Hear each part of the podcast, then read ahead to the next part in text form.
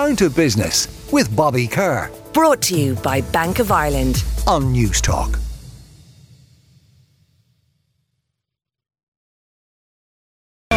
Me and the farmer like brother like sister, getting on like hand and blister. Me and the farmer.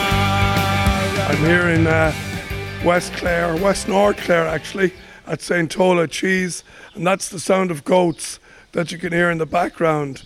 And they're not just any goats. Uh, their, their cheese has won almost every award known to man that cheese can actually win.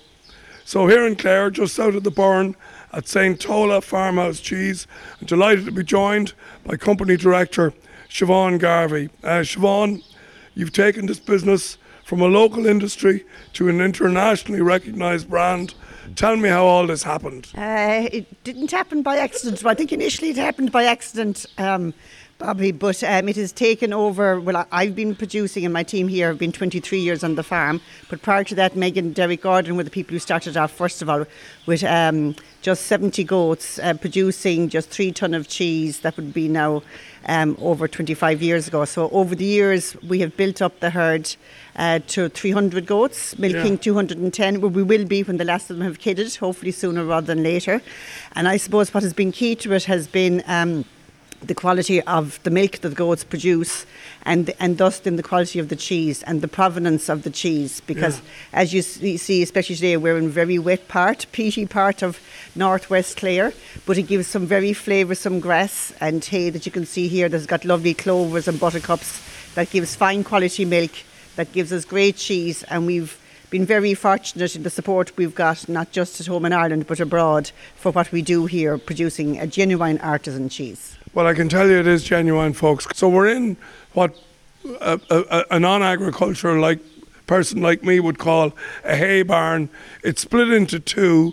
Uh, so you might describe it. So on the left here, the left- these goats, who are these? Yeah, so on the left here we have our nanny goats that have kidded. So we've a mixed herd. We've the lovely white Saanen goats and the They're absolutely beautiful. and the British Alpine and Toggenburg. And you can see some of the kids that have been born, even one just this morning, very tiny white one in the corner, sleeping away. So the herd size then that we are at the moment is what? We're, we're now milking 150 goats, but we'll be up to 210 when the last of the last 60 milk. Then we have we have 10 pucks. They're the daddies for the non-farmers who don't understand this language. Fellas like me. Yes, and then we have uh, we keep on about 50 to 60 kids every year. Uh, that we breed from the best of our best of our own milking goats, and they then will start kidding in year two. So overall 300, which to you being um, f- from City Slicker might think that's a big herd, but that's actually quite a small herd. Um, we produce milk. There are much bigger goat farmers that just produce milk that they send to the processors, like some Glenisk and that. They, they, they seem to be like a, a lovely placid type of Yeah, animal. yeah. People are, people are surprised. I suppose they're one of the most placid of the four-legged animals. Uh, they're very placid and homely, and you can see they're in a lovely bed of straw. We put down fresh straw every day for them. Um, they're animals. They're quite easy to herd. Um, you don't. They um, they follow you onto the fields when they go out in the summertime, and many um, many farmers who have animals like horses and that they they actually have goats with them. Goats have a very calming effect on other animals, so they are very placid, full of personality, and very much react to tender loving care. They love to be handled and talked and that, and I suppose like us humans, the more you look after them, the more they look after us by giving us fine quality milk. I can also say, Siobhan, that we're not far from the Cliffs of Moher here.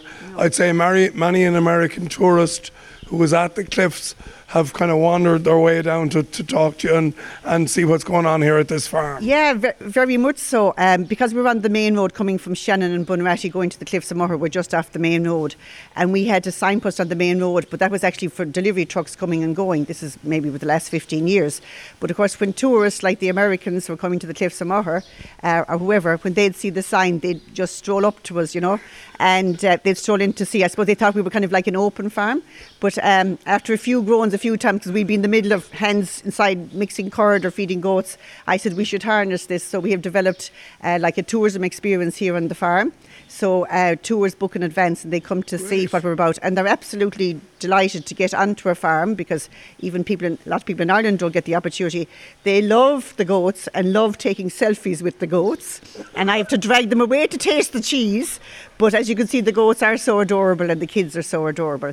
So tourism is a very important part here of North Clare and of West Clare. And I'm part of the um, Burren Geopark Ecotourism Network. Great organisation. Yes, we're all about sustainable tourism. And we're very fortunate to have the Cliffs of Moher, which attracts the people, but we're getting them to come and stay longer and be aware of the environment they're coming to, and so that it will be there long term, not just for the immediate tourist, but for future generations as well, which is very much what St. Tola is about as well. Now here we go. We're feeding the goats. You can hear it all happening here. Listen to that. Whoa! Now, good. This is very exciting. This is the mixed feed. It's like their, the, the dessert, the healthy stuff in their nutrients. They get very excited when they get this twice a day after they've been fed the fresh straw. Wow. Good girls.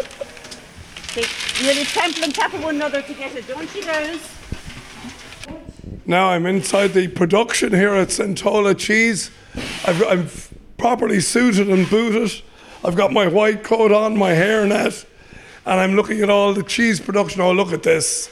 Now, what's happening here, So Siobhan? this is where we're separating the curds and whey. So the milk has come in um, into the cheese house. Yeah. We've had into the tank here, so it's been pumped in as you can see. So at this stage, we're like Little Miss Muffet, is where we add our starter and our rennet.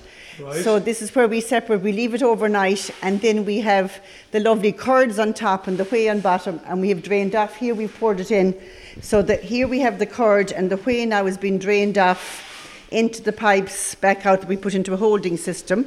So we've a few different stages gone here. Here's the very fresh curd, which is day one. So this is a bit like um, a bit like you would say a spreadable cheese, our Saint Tola divine cheese. Right. But then we put them into molds. Okay, I see the molds now, yeah. This is the drainage. Oh, wow. drainage, here then we have our little crottin molds. Yeah. So they're kept here. You can notice now in this room it's slightly warmer. Yeah. This is one of the little secrets of Saint Tola. There's kind of a control of temperature. And how long does this stay in the mould then? In this- from from we- coming in the back door here on the farm? So this went into molds today, and it'll be kept at this room temperature for 48 hours. Then it'll be taken out, like um, Noel is doing here. Yeah. So it comes out of the mould. This now is the one of the stages of our Saint Tola karst. So we do it, a technique. It's called buttering the cheese, not putting butter on the cheese.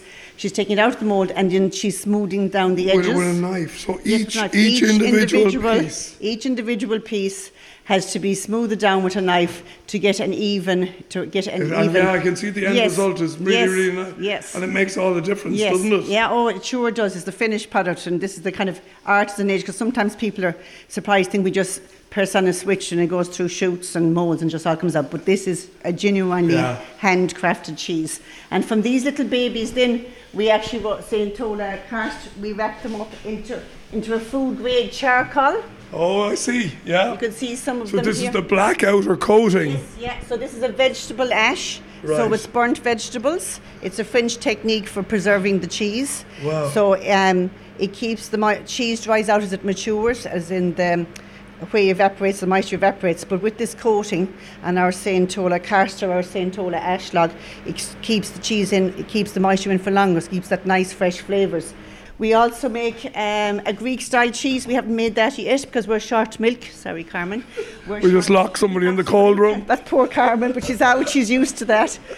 Now, the final bit that we need to do, Siobhan, which is probably one of the most important bits, is we need to taste some cheese. Well, we so let's go and do that. Definitely very important. Out on a beautiful board here in front of us lies St. Tola Original, uh, St. Tola uh, Mild and Velvety.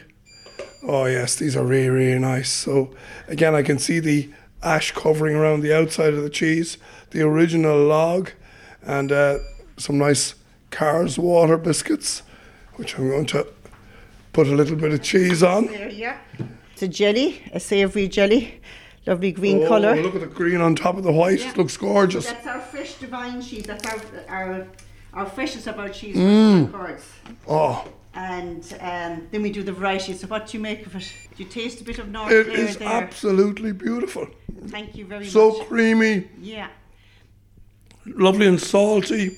The jelly. The jelly with it Yes. actually just, just Yes. enhances the flavour. Gives a kick to it. Oh, yeah, that's yeah. gorgeous. People are surprised, as, like you said there, it's the creamy texture of it. So it's kind of like an ice cream texture, as Mm. opposed to in the more processed cheeses that goes through machines and pipes. It is a more paste, like a toothpaste type texture. But ours is very nice, light and fluffy. like to see a business like this, all self-contained, from the animals out in the barn, the processing, the tasting, the marketing that you do, all just here, as you say, in this little spot in Northwest Clare. We really appreciate it. Take the time out, of come out to the big city.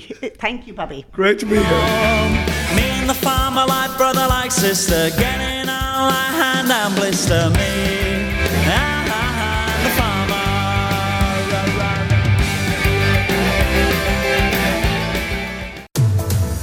Down to Business with Bobby Kerr. Brought to you by Bank of Ireland. Saturday morning at 11 on Newstalk.